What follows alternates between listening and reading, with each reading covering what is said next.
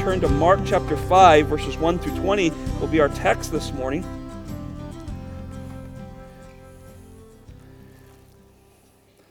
What a passage of our Lord. And uh, what he is going to do is amazing here. Mark chapter 5. Read along with me as we looked at verse 1. They came to the other side of the sea into the country of the Gerasenes. When he got out of the boat, immediately a man from the tombs with an unclean spirit met him. And he had his dwelling among the tombs, and no one was able to bind him anymore, even with chains, because he had often been bound with shackles and chains, and the chains had been torn apart by him, and the shackles broken in pieces. And no one was strong enough to subdue him. Constantly, night and day, he was screaming among the tombs and in the mountains and gashing himself with stones. Seeing Jesus from a distance, he ran up and bowed down before him. And shouting with a loud voice, he said, What business do we have with each other, Jesus, Son of the Most High God? I implore you, by God, do not torment me. For he had been saying to him, Come out of the man, you unclean spirit. And he'd been asking, asking him, What is your name? And he said to him, My name is Legion, for we are many. And he began to implore him earnestly not to send them out to, to the, out of the country. Now there was a large herd of swine feeding nearby on the mountains. The demons implored him, saying, Send us into the swine so that we may enter them. And Jesus gave them permission. And coming out, the unclean spirits entered the swine, and the herd rushed down the steep bank into the sea, about 2,000 of them, and they were drowned in the sea. The herdsmen ran away and reported to the city and in the country, and the people came to see what had happened. And they came to Jesus and observed the man who had been uh, demon possessed sitting down, clothed and in his right mind, the very man who had had a legion. And they became frightened. Those who had seen it described to them how it had happened, happened to the demon possessed man and all about the swine. And they began to implore him, that's Jesus, to leave the region. And he was getting into the boat, and the man who was demon possessed was imploring him that he might accompany him.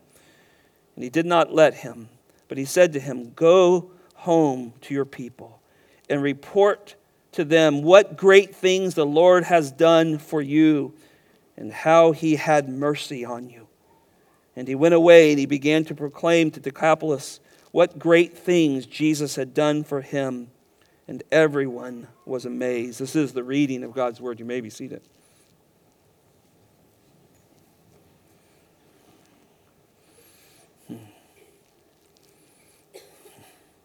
Father in heaven, we pray that we do not forget your power and authority. We do not let this world in its emptiness and its lack of power and true authority rob us from knowing who you are. We thank you for the Word of God and passages such as this, Lord, that remind us of the great authority you contain. Every knee does bow. Nothing does according to its own will unless you allow it. You have absolute sovereign control. And Lord, we thank you that you, in that sovereign control, that loving sovereign control, knew us and have drawn us to yourselves. And Lord, in fact, these truths cause us to worship you deeply. They cause us to trust you in the good times and the difficult times because we know you have control. We thank you for the man, Christ Jesus, the one who added flesh to his divine nature so he could suffer in our place. And that reminds us that the God of heaven, the invisible God, is now visible through Jesus Christ. And we know you through him. We believe. So, Lord, we praise you for that today. There is so much to give you thanksgiving for, Lord. We live in a country where we can preach the way we preach and sing the way we sing. We thank you for those who have gone before us to make that freedom possible. Lord, we ask for more years, if it be your will, that we can continue to proclaim the glories of Christ both here and abroad, Lord. And so we express our thanksgiving for our country, our freedoms, our families, our churches. We do thank you most, though, that you freed us from our sins. That is our greatest gratitude. we would be just like this man, completely bound, if it was not for you. And so here are our hearts as I pray for your people here at Riverbend. We thank you, God, for what you have done. And we express deep thanksgiving to you. And on this week where America say, celebrates Thanksgiving, Lord, may you hear the prayers of many in this room around many of table of giving you gratitude, giving you thanksgiving, giving you worship for our freedom in Jesus. So, Lord, thank you for that. Be with those who are struggling and cannot be here health wise, those many who are traveling to see family. Lord, please give them travel's mercies, Lord. And may all that we say, sing, and do here bring glory to you. Pray this in Jesus' name. Amen. Supernatural power to cast out and to draw in. Jesus does both in this text. That's why I entitled it that way. When we get, begin to look at this text, I started. I always ask questions of the text um, to help me start to get my mind around the context of it and what the Lord is doing here. And one of the questions that I actually asked in this question is that sounds more of a Christmas type of theme, which we're maybe moving into that Advent season, is why did Jesus come to the earth? It's a good question, isn't it? Why did Jesus come to the earth? I think there are a multitude of, of answers that are uh, brought together in the cross and forgiveness and his death and resurrection and all of those things. But listen to 1 John chapter 3 verse 8, the son of God appeared for this purpose. Now that's quite a statement, isn't it? You probably should poke your ears up and go, why did he come? Listen to this. To destroy the works of the devil. That's what the Bible says. Why did Jesus come to the earth? To destroy the works of the devil. That's what he came for. That's what he came as a babe, as we'll celebrate over these coming months as we look forward to uh, the advent of Christmas. Um, we remind ourselves that that babe came to destroy the works of the devil. See, this all the way goes back to Genesis 3.15 when the couple had sinned. They were hiding in shame. God seeks them out. There he covers them because their own covering fell very short of what uh, they needed. And there he reminds them in that great text I will crush the head of the serpent. See, this is why Jesus came. In Jesus' last discourse, right before his death, uh, John chapter 12, a long discourse, several different uh, discourses within there. But in that last discourse, publicly, that he speaks, he says this, chapter 12, verse 31 Now judgment is upon this world. Listen to this. Now the ruler of this world will be cast out. And I, if I am lifted up to the earth, will draw all men to myself. So here's the judgment of the world. If I'm lifted up, he's going down. Isn't that great news? I mean, it is just incredible. This is why he came. Colossians 2:15, listen to this. When he, Jesus, had disarmed the rulers and authorities, he made a public display of them, having triumphed over them.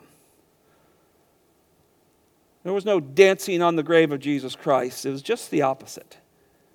Jesus Christ beat Satan at the cross. Hebrews chapter 2, verse 14 and 15 tells us that Jesus Christ put on flesh since we had flesh, since we were children of, of man. He put on flesh as well, and he rendered powerless the devil.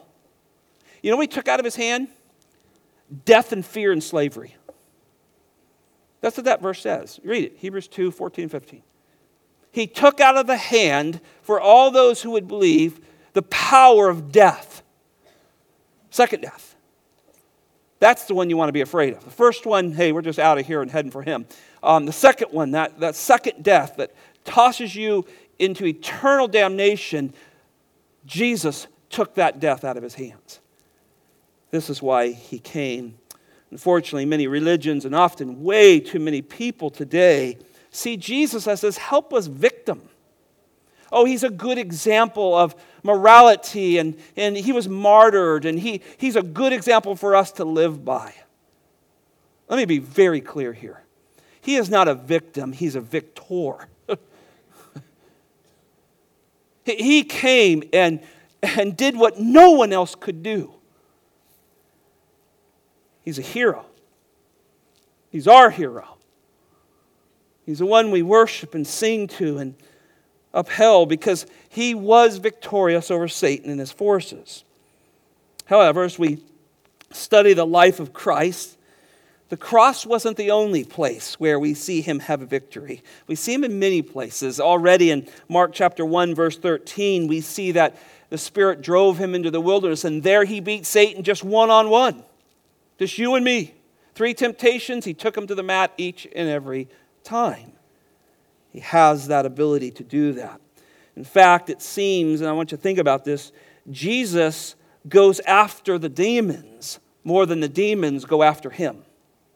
Right? As we study our Bibles, we see that in Jesus' ministry, we know ignites this explosion of demonic activity more than we've seen at any time in the scriptures, probably since the time of Noah. But the demons are terrified of him. They're absolutely terrified of him. And the attack is not by them to Jesus, it's Jesus going after them. Too much has been made of their power and their authority. In Christ, we stand with the one who has ultimate power and ultimate authority. We'll see again in this text that they obey his command immediately despite their hatred for him. They have no other choice. Jesus was teaching and casting out um, demons already. We've seen this in Mark, verse 20, Mark 1, verse 27. He says, They, the people, even the leaders, were amazed so that they began to debate, uh, debate among themselves, saying this What is this? A new teaching with authority? And then they make this statement He commands even the unclean spirits, and they obey him. I mean, you could see some of the people going, uh, You Pharisees command a lot of things, but we don't see any of that. Uh, we've been bringing these demonic people to you, and, and all you do is curse us. He casts them out. There's something unique about them. Because Jesus used very little effort to cast out demons, we already saw in Mark where they thought he was in league with Satan. And I, when we taught on this, I didn't quite have time to go in this text, and I want to just take an extra minute to go show you something. Go to Luke chapter 11 with me, because I think this help set up this beautiful text we're going to study this morning. Luke chapter 11, verse 20.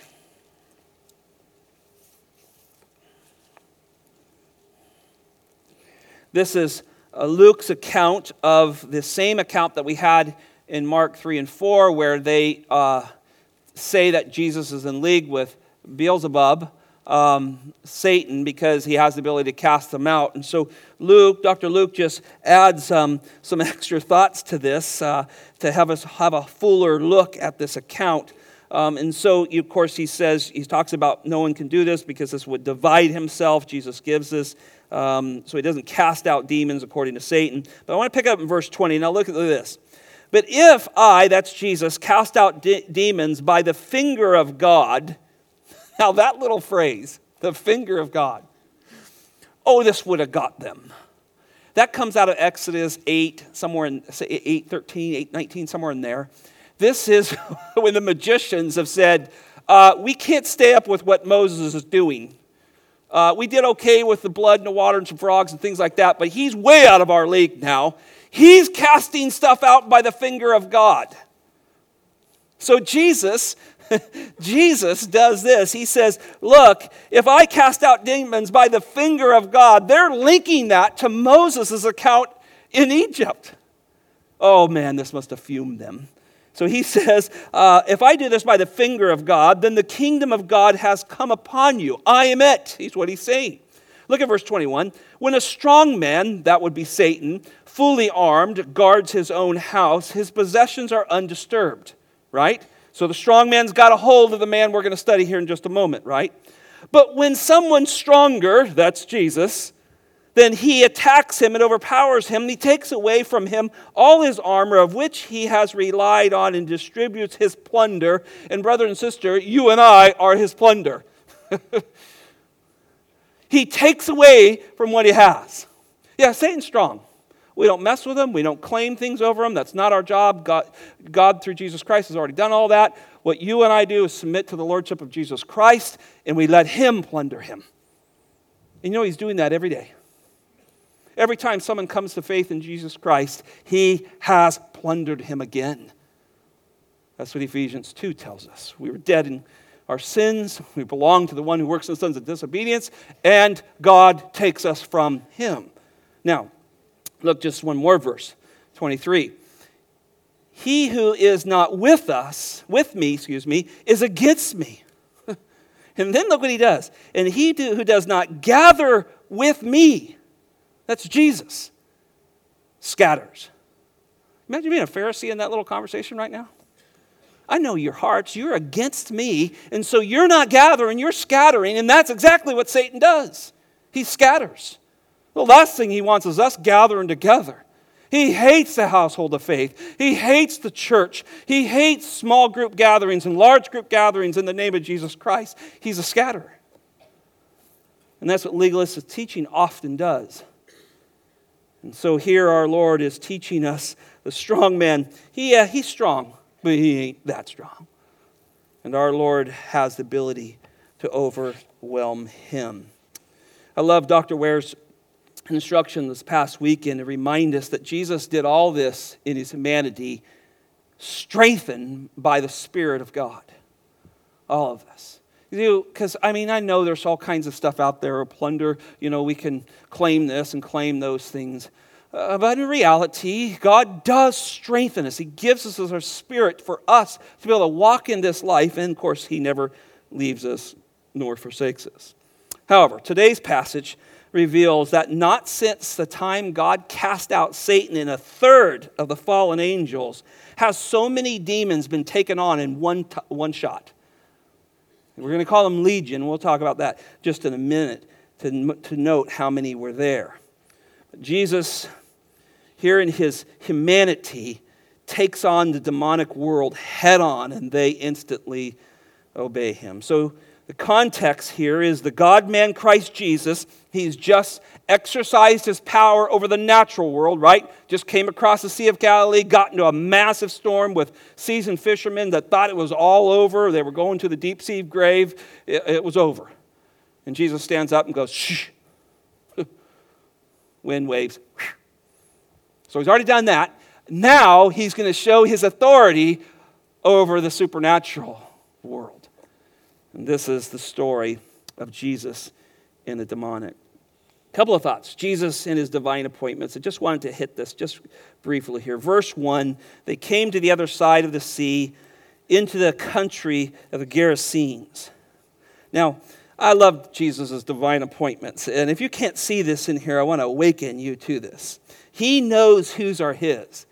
He later in John 6 says, All that the Father gives me will come to me, and the one that comes to me I will certainly not cast out. And I love the, the play of words when you look at this text. He's going to cast out demons, but he's not going to cast out the person, right?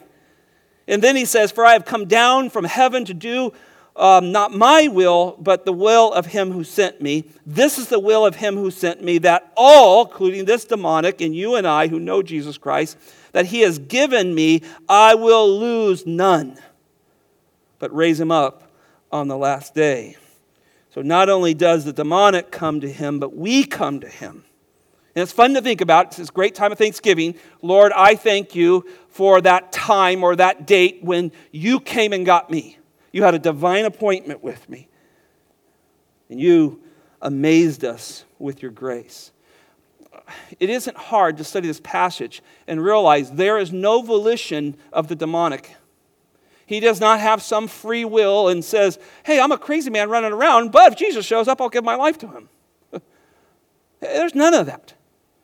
And he's just like you and I. God's got to come get us. And that's what we see because we realize there is none who seek after God. 1 Peter 2 says we've all gone astray like sheep. And 1 John 4 19 says he loved us first. So he must come and get us. Now, Jesus is going to uh, add this demonic to him. He's come through this great storm. He's sailed across the sea. He's gone southeast from Capernaum and he's worked his way southeast across the Sea of Galilee. And he lands in this country called the Gerasenes, Gerasenes, excuse me. Um, Matthew calls it the, the Gadarenes, which is, a, there's two cities that are kind of there, and I think they kind of landed in between them of Gerasa and Gadara. Um, and here it's just a Gentile area, but Jesus has, has an appointment. And I don't want you to miss this.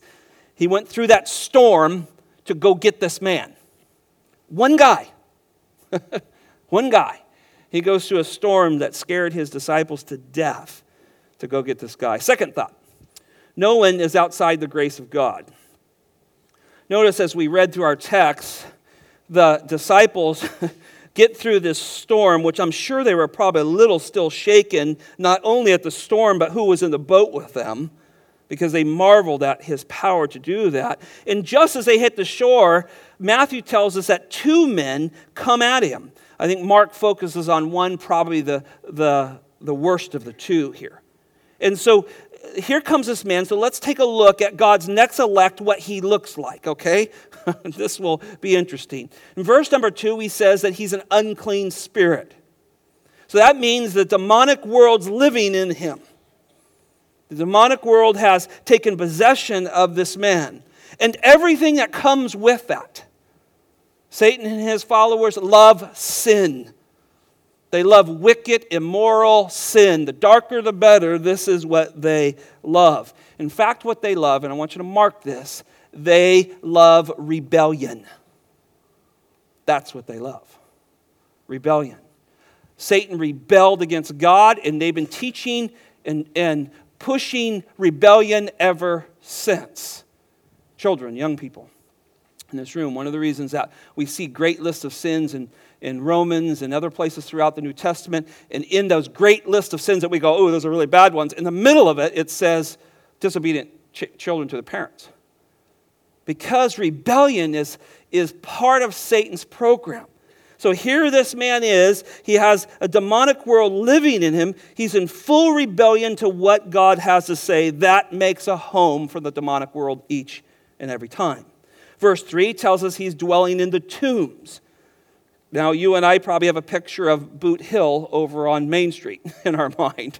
Um, that's probably not true in the ancient world. Most of the tombs were dug out, they were caves. This gets even a little more creepier. Um, so they weren't walking through nice little tombstones and looking at people when they're born and they died. You know, they're in a tomb and their carcasses are still in there in some cases, right? Uh, they didn't have nice coffins and some of all that stuff, mostly in the ancient world. You went into these caves and there was a lot of dead people. And guess who's living in there? this is where this man was. He was dwelling in tombs. No one could bind him, verse 4 says. No one could bind him. This is supernatural strength. He tears apart chains and breaks shackles. No one can bind this man. The supernatural strength of, of the demonic world in this human being is uh, without parallel. I mean, no one's even touching this guy. Can you imagine a person who can break chains and bind, can't be bound?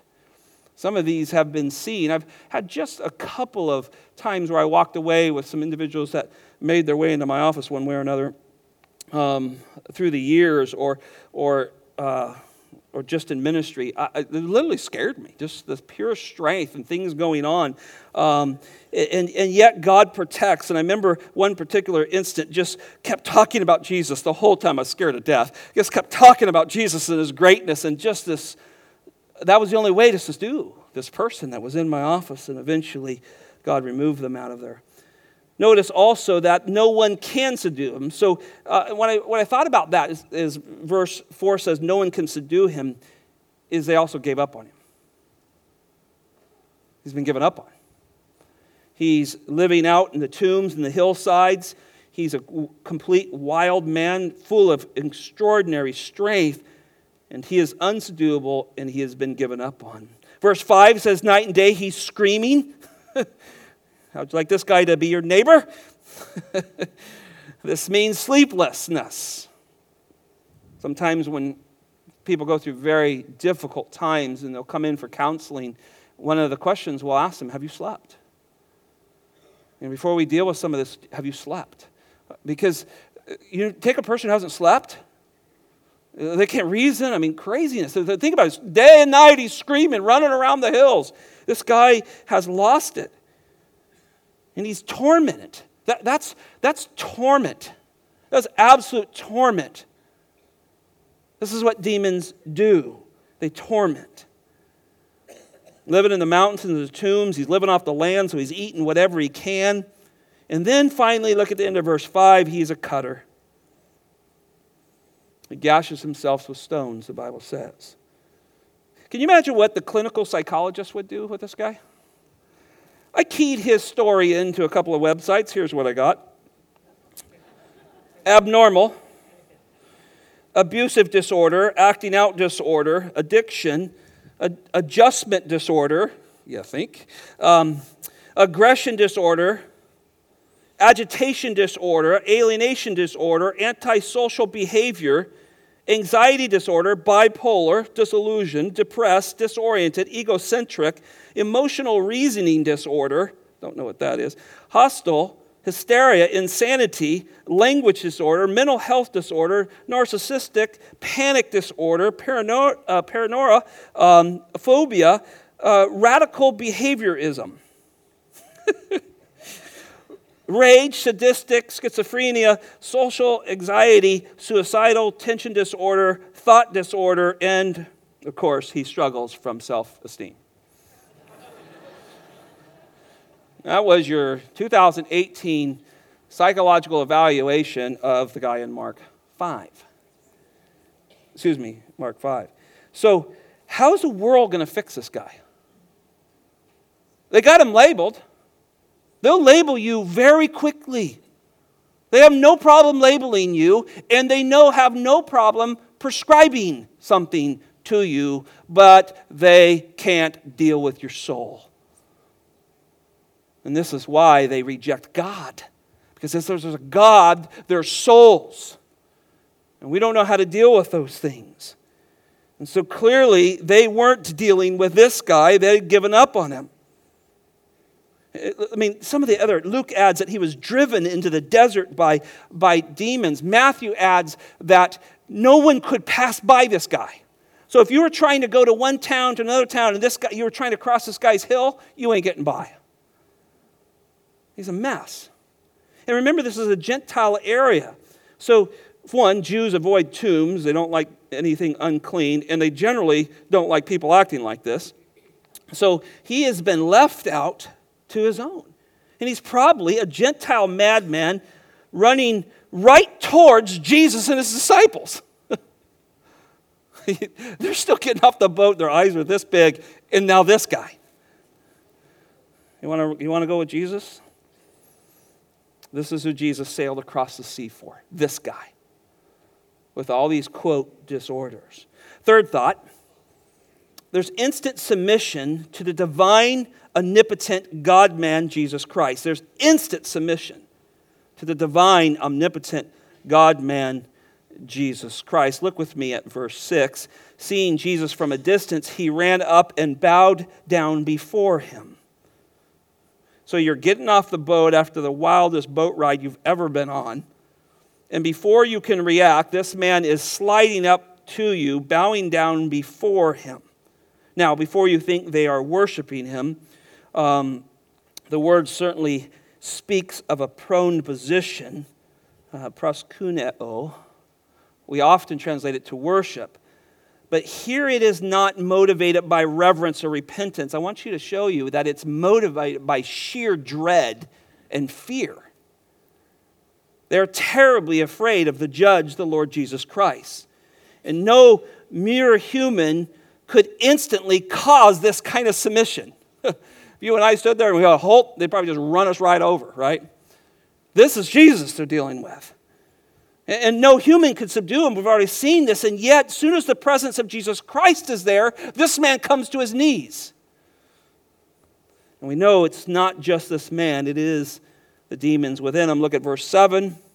And shouting with a loud voice, he, demon speaking through him, What business do we have with each other, Jesus, Son of the Most High God? I implore you by God, do not torment me. Now, these fallen angels, think about it, who serve God from their creation until they joined Satan's rebellion, were cast out of heaven. They knew exactly who Jesus was, and they knew exactly the power and authority the Son of the Most High God had. And so they find themselves in this prone position before the Lord Jesus Christ. Now, throughout the Bible, God has held absolute authority, sovereign authority over Satan and his demons. And since Jesus shares the existence, the, the essence, and the glory of God, that means he shares this power over them, and they know it. And so look at some of the statements that come out of them in verse 7. What business do we have with each other? None. I am for obedience, you are for rebellion. I am the light of the world, you are from the dark. I come with life, you come with death. They knew it. They knew exactly that there was no, no business being joined together. There's a true fear of the Lord Jesus Christ. Notice they call him Jesus, the Son of the Most High. They understood that he shared everything God shared. They understood that he was the very image of the invisible God. They know those passages. They know what Jesus is. They have seen him. He's eternal. They know that he created them. And so this statement is an absolute recognition of his authority. And then notice this last statement. He says, imploring them not to tor- be tormented. Don't torment us. In other words, what are you going to do to us? we know you have absolute authority. We know you are, the, you are the Son of the Most High God. You, you share all of His power, all of His authority, all of His essence, all of His glory. What are you going to do with us? Are you going to torment us? Matthew chapter 8, verse 29 says this that they said, Have you come to torment us? Now listen to this before our time. Whoa, they are not ignorant of what's coming, are they? Luke 8 31 says, Don't throw us into the abyss. Wow. These guys are not unknown to the scriptures, are they? They know the Bible. They know what happened. And of course, they are probably looking at what happened in Noah's day. These angels that came and left their abode, and they began to indwell uh, sons of God, sons of men, and, and there this super race of what we call a Nephilim there began to have all the strength and power and all the immorality and evilness of, of Genesis 6 is flowing around them. And God said, That's enough. And though he drowned it mankind, there were there's angels that he threw into the abyss, and they're there today. And Jude speaks of this. Listen to Jude, verse 6 the angels who did not keep their own domain, but abandoned their proper abode, he, that's God, has kept them in eternal bonds under darkness for the judgment of the great day. They know about that. And so they say, Is it it's not our time yet? They, listen, listen, think about this. They know the end. They know Revelations 20 when the great dragon of old, the serpent, Satan, and his followers will be cast into the lake of fire for eternal punishment, they know it's coming. And you can hear it come out of them. Is it is not our time now? Amazing thoughts.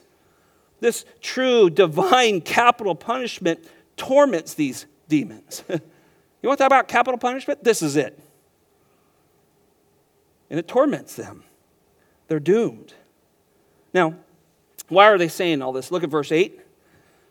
Because Jesus has been saying to them, Come out of this man, you unclean spirits. Just him saying, Come out of this man, is provoking these demons to begin to question him What are you going to do with us? We can't stop you. You're going to make us come out. We have no authority over you, but we want to know where what you're going to do with us. Verse 9, he was asking them, What is your name? And he said to, uh, and they said to him, My name is Legion, for we are many. So Jesus here is identifying them. He's making them publicly say their name. He knows who they are. Why? Because he created them. Angels are created beings. This is why Hebrews chapter 1 and 2 go into this great teaching that Jesus is not an angel, he's not a created being. They're created. And so he's identifying them, he's pointing them out. Isn't that, wow, can you believe that? I know who you are. What name are you going by now? Of course, they say legion, it's a military term. During the time of the Roman rule, a legion was 6,000 soldiers. We don't know exactly if that's what it meant here, but that's a lot of demons in a guy. And what's truly amazing about this event is the largest exorcism since God threw Satan and his third of the angels out of heaven. That's recorded, at least. Here's Jesus throwing these demons out. Notice in verse 10 through 13, the demons love sin so much that they don't want to leave the country they're in. Isn't that interesting? Notice verse 10. They begin to implore him earnestly, do not send, uh, send us out of this country. We want to stay here. We like it here. I, I mean, when I'm studying this, I'm going, what's going on that they like this so much? Demons don't want to go to church. they don't want to be around goodness. They love rebellion and evil and death and all that stuff. That's what they love. Don't send us out of this country. Interesting, at the time, pork was off limits to the nation of Israel. And if God was against it, they're for it. I think that's pretty simple, right? Huh, pigs. God doesn't let us eat his people eat them. We want to go there. There's 2,000 pigs. I think just merely tells us a little bit about the amount of demons that were in this man. I don't think it was one demon per pig. Uh, uh, certainly 6,000 of them could have been in one guy. Um, so it just tells us that this is a massive exorcism. It's a massive gathering of, of Satan's followers in this man. Most importantly, just we don't want to miss this, is there's this instantaneous response by the demons towards Christ's command. And only, get this, only Jesus can give them permission to go. And though they may ask, they must have permission. And then think about the death of these pigs. They all rush down the hill, right? They drown themselves in, in the sea, right? But that's such a picture of Satan, isn't he? Death. Let them do what they want to do, and everybody dies. Of course, the pigs die here because, remember, they love death, they love to kill, they love to destroy, they love sin. This is why we must be careful with sin. Bruce pointed this out last week. Um, Hebrews 10:10, this is the will of God, your sanctification. Then it says, abstain from immorality. Because Satan loves immorality. His demons love immorality. Mary Magdalene is a, probably a perfect example of that. And God, through Christ, extracts those demons out of her and all the things that came with her, and she becomes a worshiper and follower of Christ. And he does exact same thing with this one. Stay away from the things God uh, hates.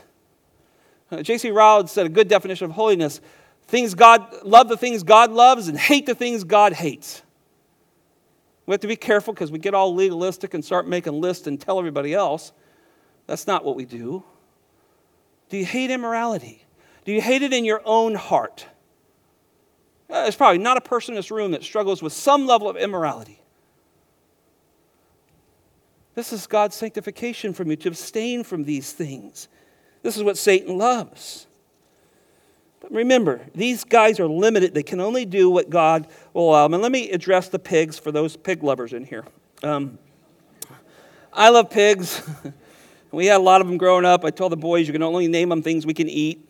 You know, so we had breakfast, lunch, and dinner. We a Hamlet and bacon it, um, Oreo cookie. We had all those guys, and every one of them were delicious.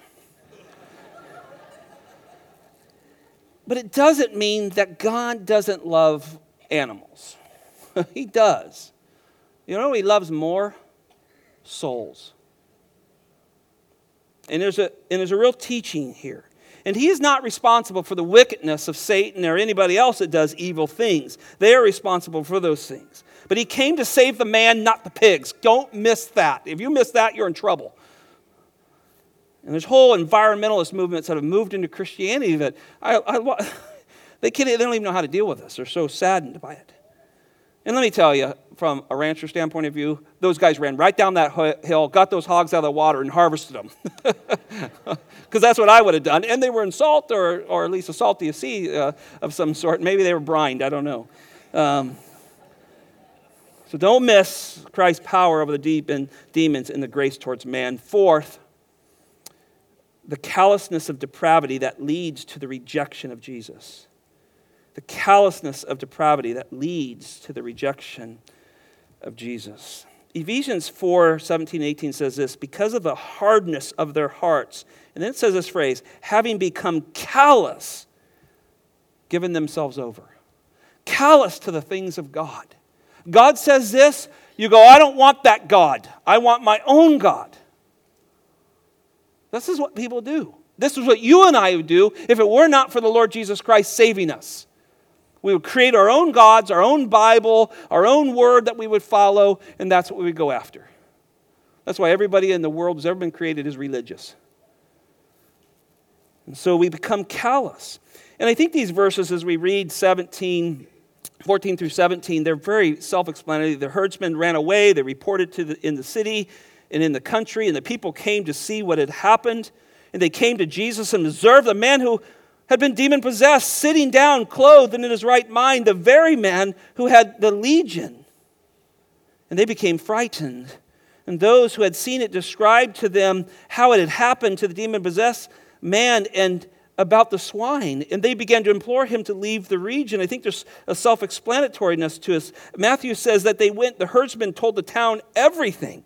So that means they even heard that this, what had happened to this man, the grace of God. But notice verse 16, they would include in the story, God was gracious, Jesus was gracious to this man.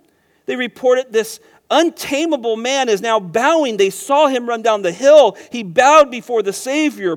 They saw this conversation go on, and then these pigs get crazy and run down the hill into the sea. And they saw this man sit now before Jesus in his right mind. Notice Notice what the crowd saw. Verse 15, the power of Christ. They observed the man. They came, verse 15, they said they observed the man. The change is obvious when you meet Christ. I mean, we're not talking that this, you know, every one of us have this. Oh, it is, I'm going to be careful. Every salvation is radical because you got taken from Satan's camp and brought into the Savior's camp, right? Into, from his family to, to God's family. But, but notice there's an obvious change going on. They observed them, they looked at him. There's marks of true repentance that have them there. Then it says, who had been demon possessed, he's now free from demons. Jesus' supernatural power to cast out and to draw in had taken place. There's obvious this man is not possessed like he was before. Then they say he's sitting down. Well, that's new. he, he's now under control. Remember, you couldn't get by this guy before. I don't know if he's killed men. Um, who knows? We don't know the full backstory to this guy. But he's sitting there, he's under control. Notice he's clothed. Well, that's good. That's kind of what social norms require. Up to this point, the other, the other accounts tell us he was naked. That's not fun. he's clothed. He's living normal society now. Look what's happening to this man. Look at the transformation that's taken place. And probably the greatest statement. Look at this. Huge. He's in his right mind. He's in his right mind. Exactly what the world could not do, but Jesus could.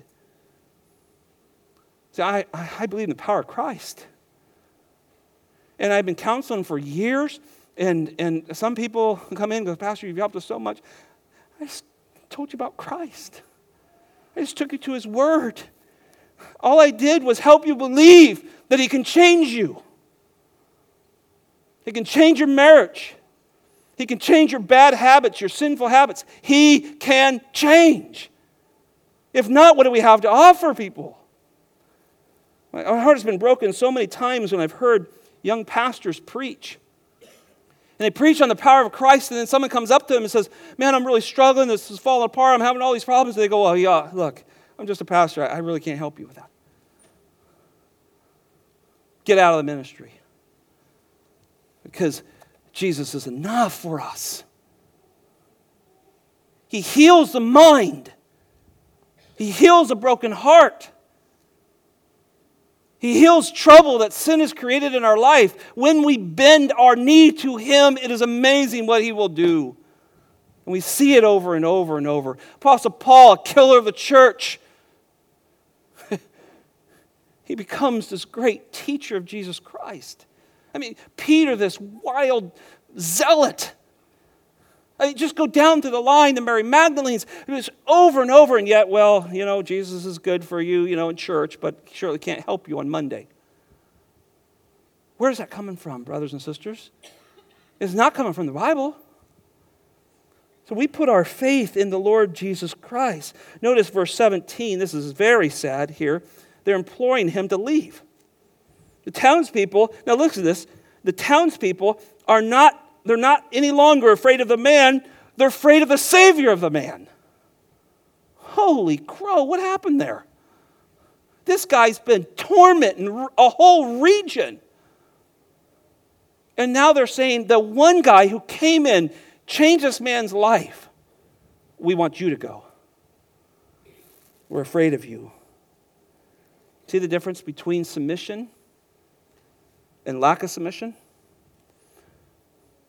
Brother, sister, do you submit to the Lordship of Jesus Christ? Everything bow your knee in all the circumstances He has allowed you to go in? Have you confessed your sins of things that have got your mind in a way that shouldn't be or your heart in a way it shouldn't be? Have you dealt with sin? Or do you continue to blame shift everything to everybody else? See, you, get to Jesus and you go, oh, you have everything I need. And submission enters our heart. And so, this twisted, callous, deprived people reject the only hope that they could have. Exactly what the Jews do. Jesus says, Well, you know, what good work are you going to stone me for? We're not stoning you for your good works because you made yourself out to be God. And they reject him. And God was in their midst. Can you look at one passage just briefly with me? Colossians chapter 1. I just got to show you this. Because you, you might be here and you might go, well, I'm not, I'm not like this demonic. I don't have his problems. Uh, beg to differ with you. Let me show you some of our problems that Jesus has solved. Follow along, verse 13. For he rescued us from the domain of darkness. Problem number one you're in the wrong domain if you don't know Jesus. You're in, you're in the domain of darkness. You're in Satan's family. You're in Satan's realm. You're following his will. He's your father. That's who you belong to. That's a massive problem. And with that comes every clinical thing that you could ever imagine they would label you with when we are lost into a dark kingdom. Notice that the work of Christ transforms us from, the ki- from that kingdom to the kingdom of his beloved Son. This is what God does, in whom we have redemption, forgiveness of sins. Look at the balance of that statement, verse 14 redemption and forgiveness versus the dominion of darkness. That's transformation. That's a miracle. That's supernatural work that God does. He, Christ, is the image of the invisible God, so he's shown us who God is. The firstborn of all creation, mean he is the protos of everything. He is the first of all things. Why? Because he created him. For by him all things were created, both in heaven and on earth, visible and invisible, whether thrones or dominions or rulers or authority. All things have been created through him and for him. He is before all things. This is our Savior who saved us, and in him all things are held together. You got a problem? Go to the one who's holding all things together. I've had people tell me, I just can't keep it together. Mm-hmm. There's one who can. There's one who can. He can hold all things together. He is the head of the body, the church. He is the beginning of the firstborn of the dead. So he got out of the grave so you and I can get out of the grave, so that he himself will come to have first place in everything. Do you think he was first place in the demonic's life after this? Oh my goodness. I can't wait to meet this guy. We're going to have such a good talk. Notice this 19. For it was the Father's good pleasure to send Jesus across the Sea of Galilee to meet this guy and show him the fullness that dwells in him. And, and through him to reconcile all things to himself. You've got some issues that you can't reconcile? Jesus can reconcile them. You got to believe them. I have issues. I'm still working through them. I have to give them to the Lord. Lord, I know you can solve this in me. I don't like this in me. I know you can reconcile it. This is what you died for. And He gives you strength to follow Him. Having made peace, Some of your hearts and your minds are at war right now. Maybe you have war between friends and family. Maybe you have war going on in your heart. He can make peace. This is what he did through the blood of the cross, through him. I say, whether things on earth or things in heaven, he can do it all, right? He just showed that in this text. And although, now look at this, problems we have, you were formerly alienated and hostile in mind. It sounds like what we just read from the psychologist, right? Alienation disorder, hostility disorder, not only uh, outwardly, but inwardly in the mind, engaging in evil deeds. You go, well, wait a minute, I didn't do that. You may have not done it, but you were totally capable. And I, get, I promise you, in your mind, since you were saved, you've done worse things. That's the graciousness of God. A couple more verses. Yet he has now reconciled you in his fleshly body through death in order to present you before him holy and blameless and beyond reproach. And the demonic's going to be standing that way someday. This guy that the psychologist would just have a heyday on him. He's going to stand blameless and holy before God because of Jesus' work. And all those who put our faith in Jesus will do. And then this last verse literally, if this is true of you, if indeed, if this is true of you, you will continue in faith, firmly established and steadfast, and not move away from the hope of the gospel that you have heard, which was proclaimed in all of creation under heaven, to which Paul I am a minister. What an amazing statement. People go, Well, you just don't understand my problem. Well, uh, tell me about me. I was, I was lost. I was a dead man walking in a live body. Bible says we were hating and hating one another, Titus chapter 3. I mean, just read that stuff. No wonder the psychologists don't like Christians because they go, You guys are schizophrenic. You were once hating and hated full, now you're full of love for each other. You missed the Jesus part. That's what changed us. Last thought, we got to go. Five, new life and proclamation of Christ. This is beautiful. Man, is this gorgeous part of passage here. Verse 18, as he, he was getting into the boat, that's Jesus, the man, that's the demonic, ex demonic, who had been demon possessed, was imploring him. It's a word for begging. oh, he wanted to go with Jesus, didn't he? That he might accompany them. He's, he's, let me go, man. Let me go with you. You're my only hope. Do you want to go with Jesus? This man did. Or you want to go with the world? You want to go with the world's view of marriage? You want to go with the world's view of life? Or you want to go with Jesus? This man here wants to go with Jesus. Verse 19, and he did not let them, that's Jesus. He said no, he did not let him. But he said to him, Go home to your people. And look at this phrase here report to them what great things the Lord has done for you and how he had, look at that phrase, mercy. I don't know what the other Yehes reported back to the town, but they didn't report this. And Jesus knew that. They went back and said, Hey, they saw you fall down in front of me, conversation go on, pigs run down a hill and drown themselves. Now it's, you got to get the story correct.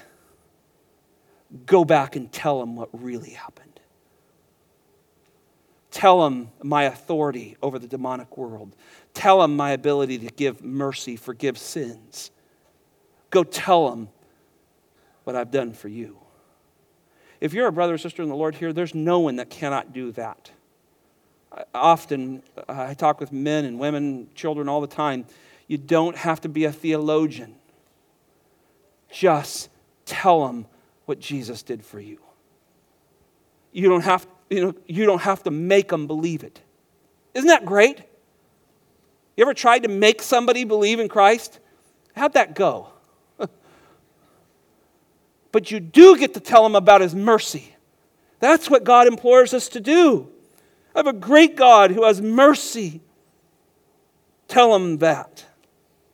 Tell him that. Notice in verse 20, he sent him away and he began proclaiming. What a great word in Decapolis. Not just these little towns. If you look in your back of your Bible, there's a map back there in the time of Jesus, and it is a region. this guy becomes a regional missionary. And God probably met all his needs, and he just went around for the rest of his life. This is me thinking, my commentary, and telling people about the mercy of God. What a great testimony. What a great story. And you think anybody could say, well, you just don't understand? Uh, here's my record. That's why he uses everybody. You go, well, Scott, you don't, you don't know. I, have made some really bad mistakes in my life. Uh, talk to him. Oh, you don't understand. I've had some mental struggles, and you know, talk to him. See, the, the best thing that you have to tell people is what Jesus did for you. Remember, a testimony is about that one, not about you. so the demonic, just like the woman at the well, said, Let me tell you what this man has done for me. That's testimony. And that's what we spread. So, in conclusion, Jesus has a divine authority over natural and supernatural world. He's in his humanity, the Spirit is upon him, and he is fully God. And he's dealing with the natural world and the supernatural world. Satan and his demons are no match for Jesus. Don't forget that. You don't have to worry about that because they're no match for Jesus. You don't have to be a theologian to tell others what Jesus did for you. And then finally, is Jesus enough? Is his word enough? Do you need something more? Is this not enough? Because I don't got anything else. Because I think he's enough. And I know you believe that. And so you and I put our faith in Jesus Christ. We believe that you are who you are and you did what you said you did. And you can handle my struggles. And I want to now bow before you. I want to bow before you. I want to submit to you. There's some in this room that have never done that. And you have war and struggles, and, and you don't know what's going to happen at the end of your life. Today could be the day. Bow. Come talk to us afterwards. Jesus is enough. Father, thank you for this lesson. We want to meet the demonic, but we want to meet you more. he, he is a man in a lot of ways just like us. We once were part of the wrong team. We were in the wrong camp, we were in the wrong family. And Satan had control over us and took us and did what he wanted with us. But then you came along, Lord, and you plundered his camp and you robbed him of us, those in this room who have their faith in Jesus Christ alone. And we're now part of a different family because you're stronger, Jesus. You're stronger. I pray, Lord, that all of us would put our faith in you, not only for salvation, but in the daily stuff struggles in marriages, struggles in rearing children, struggles in this life that we live in a fallen world, whether it be our jobs, our health, um, background things that may have happened to us, Lord. Help us put our faith in you, Jesus. You can take care of it. Help us submit to you day after day, Lord, and watch your healing begin to take place. Give us strength, Lord. Lord, if there's those in here that need to talk, do not let them stay in their seats. Lord, push them towards someone that they may speak with, Lord. May we direct them to the Lord Jesus Christ. In your blessed Son's name, amen.